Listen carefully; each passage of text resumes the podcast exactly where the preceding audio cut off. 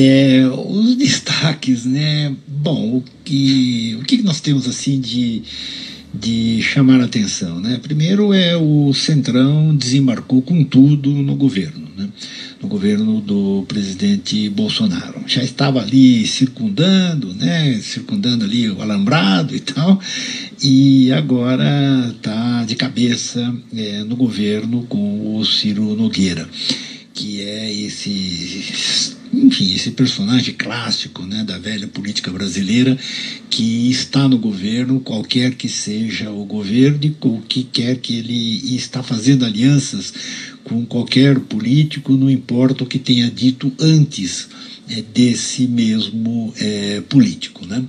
É, o, Bolsonaro chamando o Centrão de um bando de ladrões, o Centrão chamando o Bolsonaro de fascista, e no final das contas estão lá de mãos dadas para, uh, enfim, defender seus interesses, que não são interesses do país, são interesses fisiológicos. Né? O governo é bom por quê? Porque o governo tem verba para gastar e postos para preencher, para nomear. E é assim que é feita é, a política, a velha política no país, e hoje ela veio com tudo. Né? A Lava Jato, houve dois processos assim que, que botaram em risco é, esse tipo de política. Né? O mensalão, né, no mensalão, você se lembra, é, os partidos e os advogados sustentaram a tese de que não havia corrupção, era apenas uma questão de caixa 2 e que seria, caixa 2 seria uma, uma simples infração é, eleitoral. Né?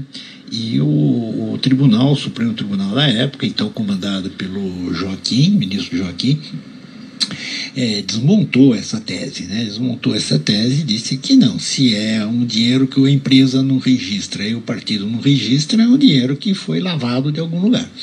E depois veio a Lava Jato, né, que exibiu ao Brasil todo e ao mundo a imensa corrupção que havia nas campanhas eleitorais. Né?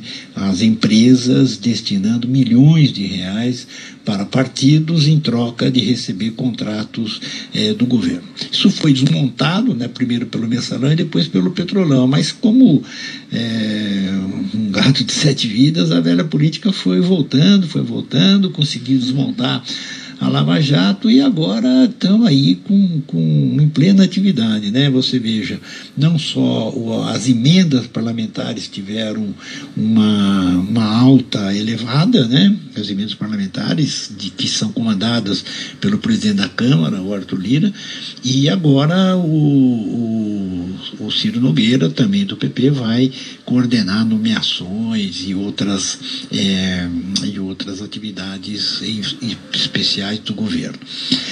Bom, é, então isso foi assim é, o triunfo do Centrão marcado aqui é, nesta semana e não é por acaso, bem-vindo assim. E outro detalhe aí desse triunfo do Centrão, né, Carol, é o dinheiro que eles colocaram para a campanha eleitoral. Né?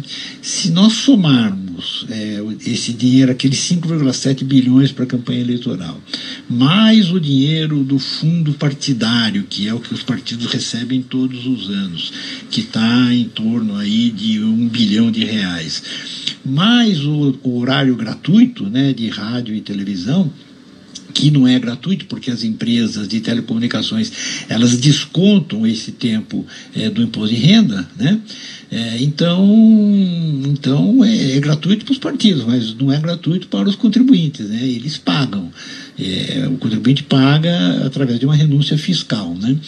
E, então o Centrão está com tudo, está com dinheiro das emendas parlamentares, está no governo e está com um caminhão de dinheiro aí para é, fazer, e um, o Centrão e os partidos outros estão com de caminhão de dinheiro aí público para fazer a campanha. Né? É, existe financiamento público de campanha? Diga. Não, não, não, achei que você tinha encerrado. Fala, Sademé.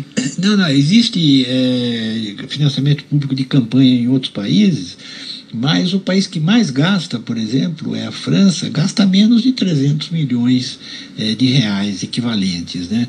Então, é realmente é um, um absurdo que está acontecendo. Né? Não só os processos é, da Lava Jato e outros né, de corrupção estão sendo jogados é, para as gavetas, como está se acumulando aí dinheiros, cargos e vantagens para é, esse pessoal todo. É um momento muito ruim, um retrocesso enorme aqui no país, Carol.